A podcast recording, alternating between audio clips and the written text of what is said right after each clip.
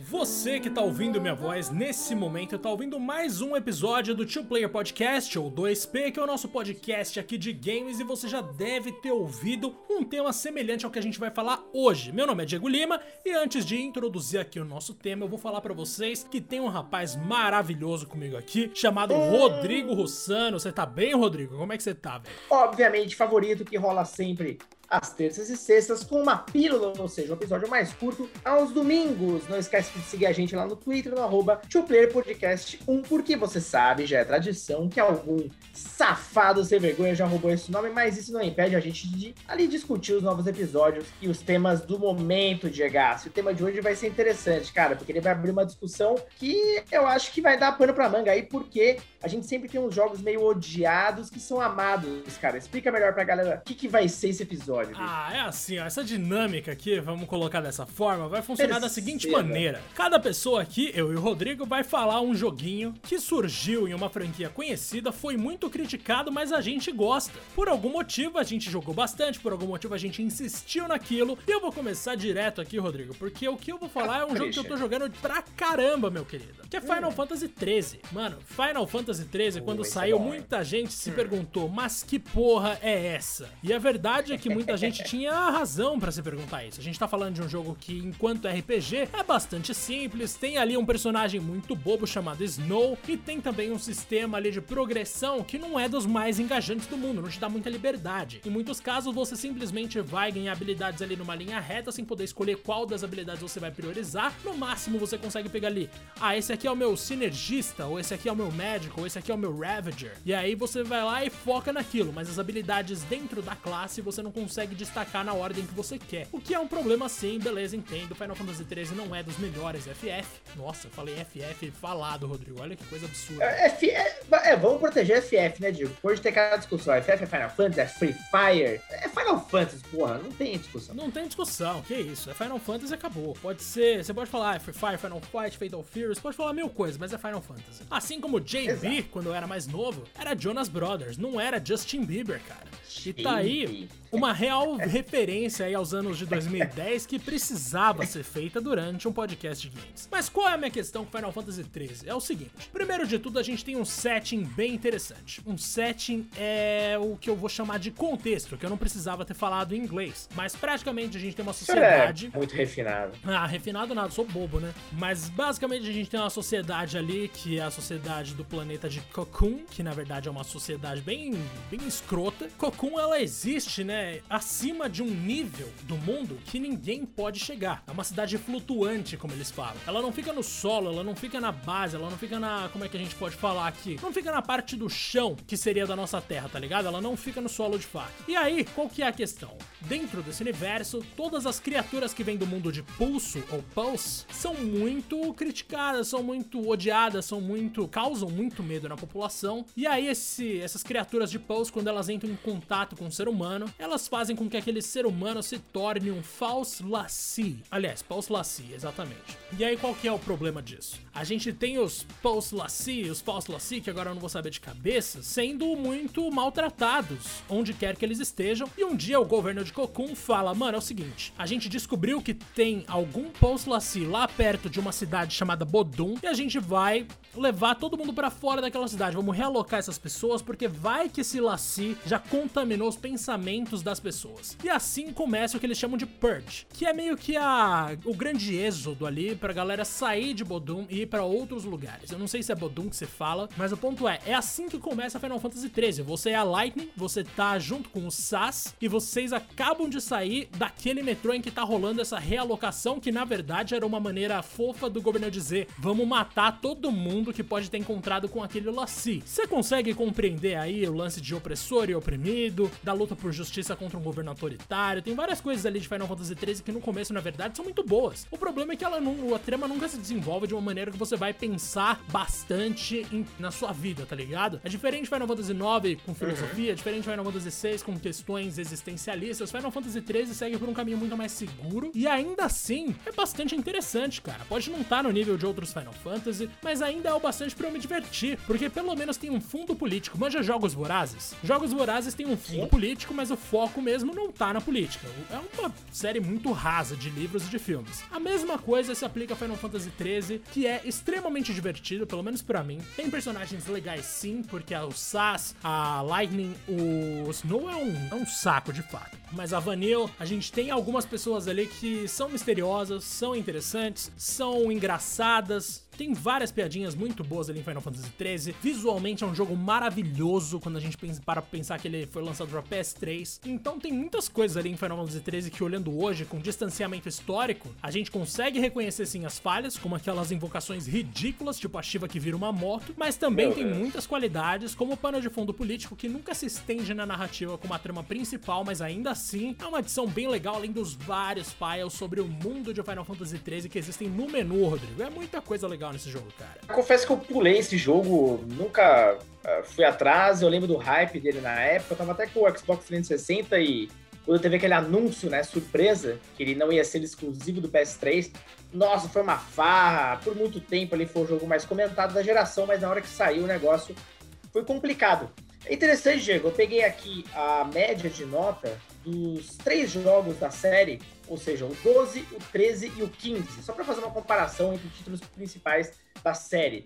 O doze está com Metacritic de noventa e dois, o treze oitenta e três e o quinze oitenta e um. Olha só que curioso. Então, o treze, de uma forma geral, ele está melhor avaliado do que o jogo seguinte. Obviamente, a gente tem contextos diferentes, até porque o quinze teve um desenvolvimento absolutamente conturbado, e eu acho que isso conta muito da história da Square, da geração P S três para o começo ou meio da geração P S quatro, ou seja, uma zona, né, de empresa. Era basicamente ali um esqueleto da Square Enix que a gente conhecia antigamente.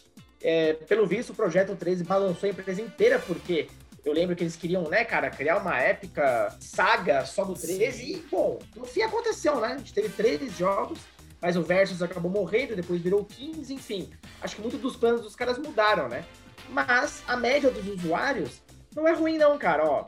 Do doze ela tá em sete ponto seis, do treze está em sete ponto dois e do quinze sete ponto seis, ou seja, talvez seja um caso daqueles jogos que com o tempo vão ganhando público, né? Primeiro de tudo que eles não são ruins. A gente sabe que Final Fantasy, a expectativa costuma ser alta por parte dos fãs. Não é que os jogos são terríveis. Final Fantasy treze saiu cheio de coisas que ninguém gostou dentro da franquia, mas ainda era um jogo espetacular, ou pelo menos muito bom. Porra, a média da avaliação dele pelos críticos tá em mais de oito. Então, assim, pois não é. Dá pra você falar que era um jogo fraco. Mas dentro de Final Fantasy, quando você compara com os pares dele, aí realmente o negócio fica meio complicado. Mas, Rodrigo, eu quero saber agora, meu querido, o seu jogo, seu primeiro jogo. Meu amigo, eu separei dois nomes aqui que são bem fortes. Eu vou começar com o mascote que eu mais amo na face da Terra, que é o Sonic, evidentemente. E é claro que eu tô falando, pra quem aí se ligou, o Sonic Unleashed. Bom, esse Sonic, ele foi o segundo Sonic grandioso da geração H D que a gente gosta de falar, ou seja, P S três, Xbox trezentos e sessenta. Muita gente pode se lembrar, ou não quer se lembrar, né, do Sonic, famoso Sonic dois mil e seis, que foi aquele reboot. Olha só, eu também, Diego, eu também sei usar palavras em inglês famosas, tá bom? Ah, que horror. É... onde foi talvez um dos piores jogos de todos os tempos, né? Que é jogo quebrado, cagado, horroroso. E o Sonic Unleashed, ele vinha com uma proposta um pouco mais interessante, até muita gente pensava que era uma sequência do Sonic Adventure, porque ele tem um nome até parecido no Japão, onde ele traz uma proposta que ele mistura seres humanos sim, mas de uma forma que eles se parecem com personagens de filmes da Pixar, né? Eles são muito mais caricatos, acho que combina muito mais com o universo do Sonic. E dessa vez ele explora uh, cidades baseadas no mundo real. Então ele trouxe uma proposta muito interessante também de gameplay, porque você tem o gameplay famoso que se tornou por muito tempo e até hoje perdura, né? Que é o gameplay de boost, ou seja, você vai carregando uma barra conforme você vai executando uma série de ações, como derrotar inimigos, e aí você solta o botão ali, acho que no Play era o X e no Xbox provavelmente também, uh, não, no Play acho que era quadrado e no Xbox X. Você usa essa barra de boost, você sai arrebentando, correndo que nem um maluco, como o verdadeiro Sonic mesmo, era muito impressionante. E você também tinha as fases em dois D, relembrando os Sonics clássicos, né? Então ele fazia um mix de jogabilidade muito interessante. Até aí, você pensa, porra, então é um Sonic perfeito, a SEGA aprendeu e tal. Mas aí tem o detalhe que sempre tem, que tem em todo jogo do Sonic, que é o quê? O Sonic precisa inventar alguma coisa, Diego. Não basta ser Sonic, não basta ter o Sonic e o Tails. Finalmente, né, eles largaram a mão de mil amigos bizarros e genéricos e colocaram só Sonic e Tails. Mas não, existe um grande terceiro personagem, que é o grande motivo da gente estar tá colocando esse jogo na lista, que é o Lobisonic, cara. Essa coisa maravilhosa. Porque acontece um evento no jogo onde o Sonic acaba se transformando na noite em um lobisomem. Assim, é difícil gente você pensar em como céu. que a SEGA, né, chegou nessa ideia e achou que, cara, que, que ideia brilhante, né? Vamos transformar o Sonic num, num lobisomem e fazer com que ele fique lento, pesado e que a jogabilidade das fases desse lobo seja praticamente igual do God of War, e se não fosse suficiente, vamos encher o jogo de fase do lobo. Aí qual que é o lance, Diego? Esse jogo, na época, ele ganhou versões para Xbox trezentos e sessenta, P S três e para o Nintendo Wii. Na, na ocasião, eu tive a primeira versão do Wii, e assim, são jogos absolutamente diferentes, e eu não vou chegar lá. Como eu tive a primeira do Wii, eu conheci uma versão do jogo mais feia, ainda que ela tivesse uma jogabilidade muito interessante, porém, o que eu não sabia é, essa versão era lotada, cara, lotada de fases do lobo, porque mal tinha fases do Sonic de fato. É, foi uma forma deles encherem linguiça, além da versão do Wii, que era uma versão mais limitada, né, em todos os aspectos. Então, a cada, sei lá, uma fase do Sonic normal, por assim dizer, você tinha umas quatro, cinco do Lobo. Era uma proporção patética, era horrível. E no fim das contas, essas fases, pra você ter uma ideia, elas não eram fases típicas do Sonic que duram, sei lá, cinco minutos, sete minutos. Essas fases chegavam a durar meia hora. Então, o negócio... Caraca, velho! Do céu. Que horror, e, mano! O que, que eu tô fazendo? O que, que eu tô jogando? E o controle também não era perfeito, então tinha vários problemas. Cara, quando eu conheci a versão H D, é outro mundo, cara, é outro jogo. Primeiro, na versão H D você tem exploração das cidades mesmo, você conversa com os personagens e tudo mais, é algo que eles cortaram do Wii, no Wii são só menus sem graça, então você não tem exploração nenhuma. Segundo, a versão H D tem muito mais fases com o Sonic, tanto na jogabilidade três D com boost, quanto no dois D, que foram cortados do Wii, e ainda que a gente tenha muita fase do Lobo, essas fases são muito mais interessantes visualmente falando, e até o sistema de batalha é um pouco mais complexo, enfim, ele é mais interessante como um todo, tá? E aí, no fim das contas, você percebe que o Lobo não era tão ruim assim, ainda que seja uma ideia bem absurda para um jogo do Sonic, tá? É, não deixa de ser até divertido em certas partes, mas não combina, não faz sentido, não faz parte desse universo, é muito forçado. E foi uma fase do Sonic que a SEGA tentava enfiar umas coisas que, gente, não, não faz sentido, né? Realmente o Sonic tinha que ter alguma coisa para estragar e desequilibrar o que era bom. De qualquer forma, as fases do Sonic no Sonic Unleashed trezentos e sessenta e P S três eram espetaculares. A fase da China, cara, até hoje, é, assim, é impressionante ele correndo pela água. E, pra mim, ainda é o Sonic mais bonito já feito. A gente já teve o Sonic Generations, a gente já teve o Sonic Forces, que pra mim também é uma porcaria. Mas o Sonic Unleashed, ele é a melhor versão de todos os tempos do Sonic três D, na minha visão. E assim, por mais que ele tenha sido criticado, hoje em dia, Diego, talvez tenha o efeito do Final Fantasy treze. Muita gente passou a apreciar esse jogo. E como ele está disponível na retrocompatibilidade do Xbox trezentos e sessenta, né, para o Xbox One e para o Xbox Series, e a gente teve até recentemente, um, graças ao Boost Mode lá que tem agora na Xbox Series, o jogo tá rodando liso, acho que até sessenta frames. Eu preciso comprar esse jogo, porque um amigo meu me recomendou ontem, inclusive. Então, assim, vale muito a pena, eu já falei assim, acho que quinze vezes, mas é, vale muito a pena, eu acho que experimentar esse jogo, dar uma nova chance pra ele, e entender que o que a gente tinha ali, é, e o que a gente tem hoje no Forces, é um abismo de diferença. O Unleashed era muito mais interessante como projeto, e eu espero que a SEGA, eu, a gente já sabe, né, ela tá trabalhando no novo Sonic, que talvez saia no, no ano que vem, que ele tenha pelo menos alguma daquelas coisas bacanas que teve no Unleashed. Você já chegou a jogar, Diego? Não? Mano, eu tenho aqui na minha prateleira de jogos de P S três, Rodrigo. E você Meu que tinha Deus. Isso aqui, na real, né? É. Então, sim, eu tenho aqui em casa, mas não, eu nunca cheguei a jogar isso na minha vida. Eu prometo pra você, meu querido, que eu vou jogar ainda. Tá na minha lista. No momento eu tô sendo obrigado a jogar outras coisas por motivos de trabalho, mas mesmo assim, eu ainda vou jogar Sonic Unleashed e eu ainda vou jogar Sonic Forces também, porque eu tô devendo muita coisa de Sonic. O fato é que Sonic Mania é o que eu joguei recentemente e eu não sou muito fã, não. Ele é bom demais. Sendo bem sincero. É que você não gostou do dois D? Não, eu não consigo. Tipo, na boa, eu entendo que é um jogo que remete à nostalgia e tal, mas joguinho dois D pixelado, assim, de Sonic, eu não consigo aceitar. Se fosse uma franquia menor, tudo bem. Se não, uhum. ah, sendo Sonic eu não consigo, mano. Cara, eu falo que eu, eu amo Sonic dois D, isso não tenho dúvidas, mas eu não sou daquele tipo de fã que fala, ah, só dois D presta, não. Pelo amor de Deus. O Unleashed é a grande prova disso. Eu amo Sonic Unleashed, eu gosto tanto quanto os dois D, e eu quero que esse jogo tenha uma nova chance de alguma forma. Eu duvido muito que a SEGA relance ele e tal, a gente tá naquelas épocas de aniversário, mas pelo visto a gente não vai ter relançamento de nada, né? Pelo menos a SEGA acho que não vai fazer que nem a Nintendo, que coloca um monte de ROM aí que você acha nos sites qualquer, coloca num C D e vende por sessenta dólares. Eu acho que isso não vai acontecer. Mas, pra quem tem principalmente Xbox, dá uma chance e pega um lixo de pela retro. Chegaço! Bom, temos aqui já dois jogos de franquias, né? Das mais antigas do mundo dos games, né? Em atividade. E você tem um outro nome aqui, outros dois nomes que são bem interessantes, cara. Inclusive um deles... É, eu não sei por qual você vai começar, mas eu tava até telejando pra lembrar que era do P S um. Qual que você vai começar aqui? Eu, eu tô, vou tô começar bem curioso. Pelo Mortal Kombat Mythology Sub-Zero, ah, um jogo é, que já esse... foi criticado aqui no dois P, eu tenho quase certeza. Mas é. que, mano, eu, você não tá ligado. Eu, eu acho que a última vez que eu joguei o Mythology Sub-Zero foi esse ano. Se não foi esse ano, foi no ano passado.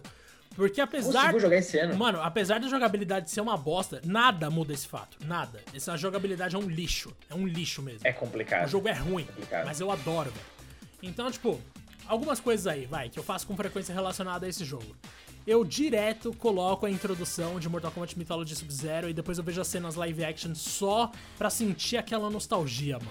O primeiro encontro do Sub-Zero com o Scorpion reencarnado, a abertura do Quan Chi com aquela voz grossa pra caramba que você pensa, eita porra. Tipo, de verdade, eu gostava muito da introdução dele falando que há muito tempo teve uma batalha entre os deuses. Eu não consigo nem imitar. Eu vou colocar aqui pra vocês ouvirem, porque é absurdo. Thousands of years ago, the Earth was devastated by a battle between the gods. Mas enfim, mano, eu achava esse jogo chato, mas ele tinha um lado de trazer informações novas sobre a mitologia de Mortal Kombat que eu achava bastante interessante. Claro que M K sempre teve uma história relativamente rica ali nos primeiros três jogos, a gente conseguia entender uma narrativa ali, mais do que em qualquer outro jogo de luta, mas o Mythology Sub-Zero foi uma tentativa, a primeira tentativa, de trazer de fato uma aventura que conta passo a passo algumas coisas sobre o torneio, no caso antes do primeiro torneio, que é a jornada do Sub-Zero, uhum. sob o comando do Quan Chi, e depois ele sob o comando do Raiden, tentando desfazer todos os erros que ele cometeu. E é um... Mano, só por introduzir o Shinnok e o Quan Chi, que são dois personagens que eu aprendi a gostar muito, eu já deveria gostar desse jogo. Mas, de verdade, quando você começa a pegar as habilidades do Sub-Zero ali, no maior esquema R P G, você consegue se divertir antes de você colocar elas em execução, porque daí você vê que é uma merda. Mas quando você tá só conseguindo as coisas, explorando, você tem aquele mundinho de Mortal Kombat em relativo três D pra explorar, é uma coisa interessante, mano. É uma coisa que eu realmente consegui me divertir bastante por muito tempo. Eu lembro de pegar código várias vezes pra passar direto nas telas de lava, de terra, porque tinha elementos, né, pra você explorar. O Fujin não tinha esse nome ainda, mas o Fujin é o primeiro chefão que a gente luta ali no Mortal Kombat Mythology Sub-Zero. E a luta final contra o Shinnok é bem ruim, mas pelo menos era divertidinha. Então assim, pelo menos ela era, visualmente eu achava bonito na época, embora hoje eu entenda que nem na época era tão bonito assim. Mas, velho, era simplesmente o, o tipo de coisa ruim que eu gosto. É que nem música, mano. Tem muita coisa coisa ruim que eu adoro, velho. Cara, é, é curioso porque eu lembro que esse jogo saiu, ele fez um certo barulho, ele saiu... Eu não sei se eu tô enganado, se ele saiu ao mesmo tempo, ou em primeiro em uma plataforma ou outra, mas eu lembro mais da versão do sessenta e quatro, que era o console que eu tinha na época, mas depois vi em revistas que no Play um tinha cenas com os atores. Só ali eu já me desanimei com a versão do sessenta e quatro. Falei, pô, muito mais legal, né, ver ali o, os personagens em movimento. No sessenta e quatro era basicamente uma apresentação em PowerPoint horrível, pra variar. Mas a jogabilidade desse jogo me pegou, meu. Nossa, que jogo difícil de jogar, pelo amor de Deus. E não é um difícil gostoso, é um difícil por causa dos controles. É isso que eu ficava puto. Você morria não por causa da sua incompetência, mas porque o jogo te ferrava, cara. Era um negócio Sim. que eu ficava maluco. E uma coisa interessante, Diego, até complementando, desculpa, voltando um pouco, só pra não esquecer, pra manter um padrão aqui. Falando do Metacritic, né? Pra seguir o que eu fiz com o Final Fantasy treze. Uhum. Rapidamente. Sonic Unleashed, pra você ter uma ideia, ó, o metascore dele dos sites era sessenta, da versão do Xbox trezentos e sessenta, ou seja, horrível, mas dos fãs, oito ponto dois. Claro, o fã é muito emocionado, mas eu acho que aqui você já dá um panorama de como que os críticos estavam com o Sonic naquela época, ou seja, tolerância zero, e o jogo é muito bom sim. Agora, indo pro Mythologies, olha só curioso, cara, Não tem nenhum review do Mythologies aqui no Metacritic. Não, eles não compilaram nenhum. Trabalho. Cara, é esquisito, porque a gente já falou aqui inúmeras vezes de Play um, a gente já falou inclusive do ranking, né, dos jogos, mas não tem Mythologies nem do Play um e nem do sessenta e quatro. É, cara, é engraçado isso, né? Que não tem review suficiente, de verdade, pra você fazer uma lista. Deve ter uns três, quatro publicados ainda, sei lá. Nossa, mas mas não, no I G N, por exemplo, você encontra. No site. No I G N você tem lá e a nota é baixa, evidentemente. Porque o jogo realmente é, era, é. era bem fraco. Não tem nada que eu diga que né? vai mudar. Vendeu bem? Isso aí eu, eu acho que vendeu sei. bem. Mas eu ainda acho esse jogo melhor do que Special Forces, mano. Pelo menos em Nossa, contexto e é história, eu acho bem superior a Special Forces. Mas beleza. Rodrigo, eu quero ouvir o seu próximo jogo, meu querido. Porque, se eu não me engano, é algo que eu nunca joguei. Ah, não, joguei lá, sim, joguei isso. sim, que é isso. Ah, tá. Não, esse aqui é divisível, é divisível. Antes de eu ir pra ele, ó, só por curiosidade, então, você citou o review da I G N, né? Lá eles deram três ponto cinco de dez pro Mythologies. Como muita gente sabe, I G N, o site até certas vezes mãe, deu pra eles darem três vírgula cinco de dez, é porque os caras detestaram mesmo. Realmente, eu posso dizer isso, porque a gente realmente tenta ser bem positivo, vamos dizer assim. É, não dá, não dá muito certo não. Bom, o jogo que eu vou abordar agora, Diego, veja bem, né? Lá em dois mil e dez, a Konami tentou fazer com que Castlevania fosse relevante novamente por meio de uma grande mudança na série, ou seja, transformando em um jogo de ação em terceira pessoa, que era tudo que estava saindo naquela época, bombando. Mais uma... mais um jogo inspirado, vamos dizer assim, God of War que seja, né? Digo muito pelo sucesso, né, do, do jogo da Sony na época. Então eles chamaram ali a Mercury Steam, com uma pequena ajuda do Kojima, veja só que coisa interessante. E o primeiro Lords of Shadow teve um grande sucesso ali, vendeu mais de um milhão de cópias, teve um Metascore de oitenta e cinco, os usuários de oitenta e um, então acho que dá pra ver que existe uma certa... Uh, ali um, um consenso, né, Diego, entre mídia e crítica, ou, entre mídia e fãs, perdão, onde o jogo se deu bem. Só que a gente teve um jogo chamado Lords of Shadow dois. E assim, não vamos dar spoiler ou vamos? Acho que não, né? Do que ah, acontece do um pro dois? Tanto faz, né? Eu acho que ninguém Posso vai jogar, não? Rodrigo. Mas tudo bem. Ah, caguei, né? Acho que já passou muito tempo, uhum. né, gente? Assim, são onze anos já, gente. Só, como é que passou tanto tempo assim? Basicamente, gente, o que acontece? O grande herói, por assim dizer, o Gabriel, do primeiro Lords of Shadow, acaba se revelando o Drácula. Então, entre outras palavras, no dois, a gente controla exatamente ele, o Drácula. E assim, a premissa, cara, eu não posso... Eu preciso falar muita coisa, né, Diego? É, é do cacete, é mar- maravilhoso. E, basicamente, o trailer, né, do jogo, na época, ele dava a entender que, por alguma série de motivos, uma série de, de, de eventos, você contraria o Drácula até nos tempos atuais. Ele desperta, né, num, num castelo já uh, desocupado, enfim, é, é uma outra pegada, nos tempos atuais mesmo, e ele sai na rua super fraco, tentando entender o que tá acontecendo. Sério, eu acho que assim, na época que eu vi esse, esse trailer, a minha cabeça explodiu, assim, eu falei, cara, que animal, velho, olha o caminho que eles estão fazendo. Até porque o Lords of Shadow, ele tem uma pegada mais cinemática, né, onde uhum. basicamente, já disse, né, teve o Kojima ali o dedo e tal, obviamente, isso colaborou bastante ali pro desenvolvimento da história. Mas o Lords of Shadow dois, ele pecou ali em muitas coisas, né? E eu acho que, assim, por, por, o gameplay mesmo, é, a premissa a, do comecinho ali é você recuperar os poderes do Drácula. O Drácula tá praticamente um, um velho moribundo, magro ali, que não tem nada, e você tem ajuda ali de certos personagens pra tentar recuperar seu poder.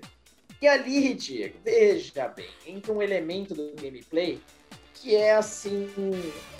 daqueles elementos que, mais ou menos como o Sonic Lobo, né? Que são as famosas sequências de stealth do Lords of Shadow dois, né? Que foi o que me uh, fez largar eu... esse jogo, Rodrigo. Nossa, eu não consegui, além Cara, disso, nem a pau. Como que uma sequência simples, vamos dizer assim, dessa pode quase acabar com o jogo, né? Eu digo quase porque, se ele tá na minha lista, é porque eu gostei, né? Mas ele, ele foi um dos grandes motivos para impactar muito negativamente o game. Você tem ali umas, umas partes, já que o Drácula tá muito fraco, ele não pode encarar certos inimigos, né? Não vou dar tantos detalhes assim, porém, você acaba se transformando, por exemplo, em ratinho, né? Você usa os poderes clássicos ali do, do, do Drácula. Cara, você precisa virar um rato pra tentar fugir dos inimigos. Só que essas partes se arrastam. Se fosse ainda rápido, né, Diego? Eu acho que não seria tanto problema. mas elas se arrastam e se arrastam e se arrastam, e tem muitas dessas partes no jogo.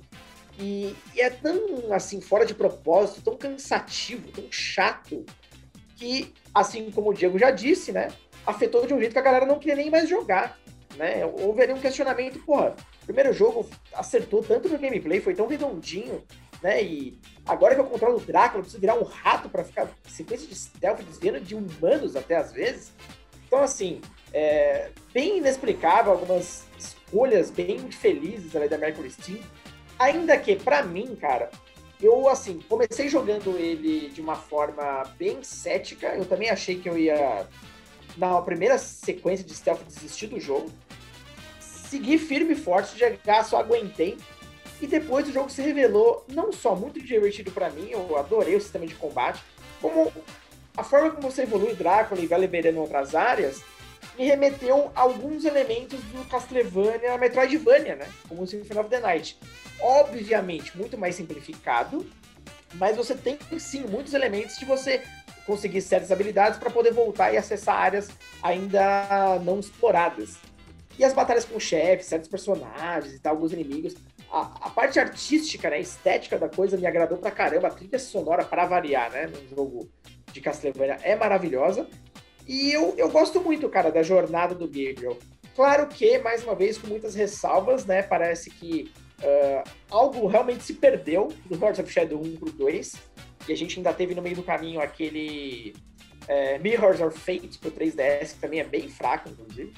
Mas uh, se você dá um pouco mais de chance, eu acho que se for um pouquinho cabeça aberta e, e conseguir resistir a essas partes infelizes, você vai encontrar um jogo bom. Você vai encontrar um jogo bom, variado, onde cada chefe também te dá novos poderes. É, é bacana, sabe, acompanhar essa evolução do Drácula. Ainda que, na minha opinião, ela demora muito pra acontecer, sabe? Você só vai estar realmente com o Drácula, se sentir poderoso, muito próximo ao final do jogo, Diego. Você tem noção de mais ou menos quanto do game você aguentou ali ou não? Ah, eu aguentei umas três, quatro horas, Rodrigo. Depois disso eu parei. Eu nunca é o começo, fui além. É, o começo eu sofri. Porque, assim, começo. realmente acho insuportável. Eu lembro que as animações, quando envolvia muito sangue, porque o Drácula é um vampirão, né, cara? Eu achava muito louco, porque eu era daqueles adolescentes que, nossa, se, nossa, violência é incrível, né? Nossa, sou do mal. Mas, sim, eu gostava dessas pequenas, desses pequenos detalhes, assim, mais de violência e terror mesmo. Mas quando ia pro, pra jogar mesmo, mano, quando rolou o lance lá de virar ratinho, isso aí eu lembro muito bem, a minha vontade era chorar, velho. Eu queria chorar de raiva, eu achava muito tosco, muito tosco. Eu não consegui de jeito nenhum superar aquilo. E desde então nunca mais fiz questão também. Aliás, tô pensando aqui agora, mano. O saldo final de Castlevania é positivo ou negativo? Tem muito mais jogo ruim que jogo bom? Então realmente fica o questionamento. Eu acho que o saldo... É. Não, eu acho que você tá certíssimo. A gente é muito saudosista, né? Assim, eu amo Castlevania. Se eu pego toda aquela primeira geração, né? Uh, Super Nintendo, Mega Drive, pra mim é muito positivo. Aí você tem o Symphony of the Night, que na minha opinião é uma obra-prima. Você tem os três Metroidvania do D S... também um do Game Boy, né? Dois do Game Boy, né? Advance. Que são muito bons. Então, são cinco Metroidvania em sequência ali. Só que você entende que a série deu uma estagnada pura, né? E foi quando a série começou a cair muito em vendas. O Lords of Shadow surgiu justamente com a proposta de dar uma, uma, uma variada ali, uma bagunçadinha na série. Só que a Konami, ela percebeu, assim como muitas outras épocas, uma das desenvolvedoras da época, Diego, você vai se lembrar, a Capcom também cometeu esse erro de ficar entregando as suas séries para empresas ocidentais. Por quê? É, toda empresa do Japão naquela época, ou quase toda, estava querendo ter aquele apelo para o mundo inteiro, o apelo ocidental. Como se os jogos japoneses não tivessem um apelo mundial, até parece, né? Todas eram famosas mundialmente, mas na cabeça deles precisavam ter algum jogo que tivesse sangue, uma cor cinzenta ou marrom, tipo é, Gears of War, ou uma atitude, um cara bombado que arrebentava todo mundo, como o Kratos do God of War, né, que era aquela primeira trilogia, era o estilo dele, enfim. E muitas delas, ou quase todas elas, fracassaram, Diego. Então, eu acho que, por exemplo, a Capcom foi uma das que percebeu que agora tudo é in-house, né, tudo é pro Japão de novo, voltou atrás, e a Konami é a Konami, né, então... Eu não sei o que esperar mais do Castlevania, cara. Eu diria que a série, no momento, tá morta. Ah, não. Eu diria que morreu e não vai voltar, não. Até porque a gente já viu aí que o Acho futuro que de Castlevania tá em desenho animado, cara. Então, se eles continuarem hum. fazendo desenho, pra mim tá mais do que bom. Eu vou te falar que tem dois jogos de Castlevania que eu realmente gosto. Symphony of the Night e Bloodlines. Só. O resto que eu gostei, eu não consigo gostar. O Bloodlines eu acho maravilhoso.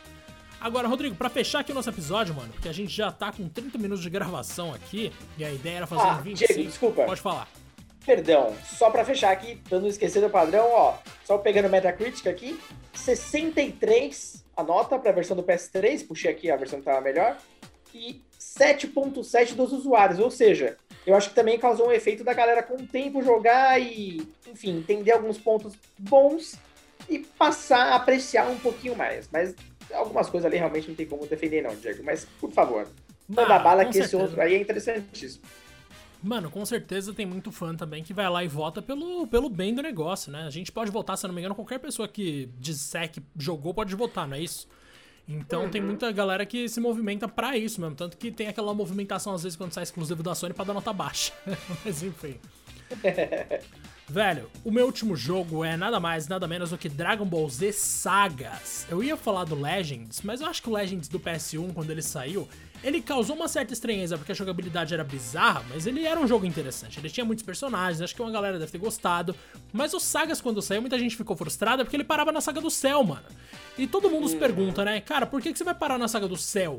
Se tem o Majin Buu depois com uma porrada de transformação, fusão, umas, cara... umas paradas muito loucas, por que que vocês vão fazer essa pausinha? Todo mundo achou que é porque viria uma continuação, mas essa continuação nunca veio.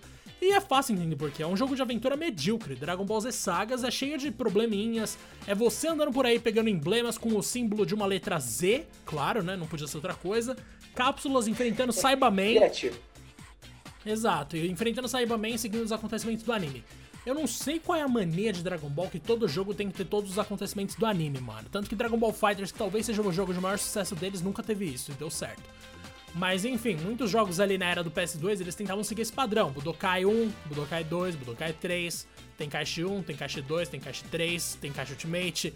Todos eles recontavam toda a história de Dragon Ball. Pra quem queria ver os negócios, era só esperar. E aí o Sagas foi lá e falou, e se a gente transformar isso em aventura? Beleza, rola um beat'em up ok, rola uns Kamehameha legal, mas o que me pegava nesse jogo era a transformação, mano. O fato de eu poder estar com o meu Goku normal, bater nos inimigos, juntar energia, virar Super Saiyajin, e aí sair na porrada como Super Saiyajin, ou no caso do Gohan, chegar até Super Saiyajin dois. Que era uma parada que eu achava absurda, mano. Nossa, me divertia muito. E como não tinha um modo de lutinha naquele jogo, eu ia no modo treino, colocava pra dois jogadores, e aí a gente podia fingir que tava lutando, apesar de não causar dano nenhum. Mas era muito interessante você jogar aquilo com um amiguinho, tá ligado? Você chamava alguém pra jogar com vocês e jogava lá de Goku e Piccolo na saga do Raditz. Ou de repente como Goku, como era mesmo? Vegeta e Piccolo, se eu não me engano, na saga dos androides, enfim. Tinham várias opções pra você jogar ali cooperativo que eram bem legais. Me pegou bastante esse jogo, eu bati no microfone aqui, desculpa. Mas, é, infelizmente não é um jogo dos melhores, digamos assim. Um dia a gente vai fazer um vídeo só, aliás, um episódio só sobre jogos de Dragon Ball. Mas o Sagas foi um que eu me diverti bastante ali na era do P S dois. Não me arrependo nem um pouco das dezenas ou milhares de horas que eu investi nesse jogo, Rodrigo. E é assim que a gente pode fechar esse programa, hein, mano? A menos que é. você tenha a nota dele no Metacritic, porque eu não achei. Ah, tá fácil, né, Diego? A versão do P S dois, que provavelmente noventa e nove vírgula nove por cento que vocês jogaram, tá com Metascore de quarenta e nove, então acho que é o jogo... Acho não, é o jogo mais mal avaliado aqui desse episódio. E o User Score, ou seja, a nota dos usuários, seis. Então acho que também é realmente, no geral, o jogo mais mal avaliado. E veja só, Diego, não sei se é coincidência ou não, porém, o Sagas é um jogo feito para uma desenvolvedora ocidental. Foi feito para Avalanche, que é a responsável pelo Just Cause, né? Olha só, né? Se eles fizeram Just Cause é porque eles fazem coisa boa, não é mesmo? Então vamos dar Dragon Ball pra esses caras. Nossa senhora, que horror. É...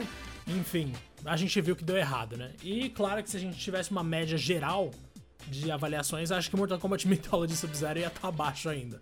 Mas a gente só teve o do I G N, enfim. Rodrigo. Ah, verdade, é verdade. Um grande abraço pro senhor. Eu realmente chutei o balde, falei de jogos que a galera realmente odeia, falei de jogo ruim de fato, mas me diverti muito jogando esses jogos ao longo da vida e é isso, mano. Muito obrigado pela companhia, não esquece de seguir a gente aqui em todos os agregadores de podcast que tem e tamo junto, Rodrigo. Um grande abraço pra você e pra quem ouviu até aqui.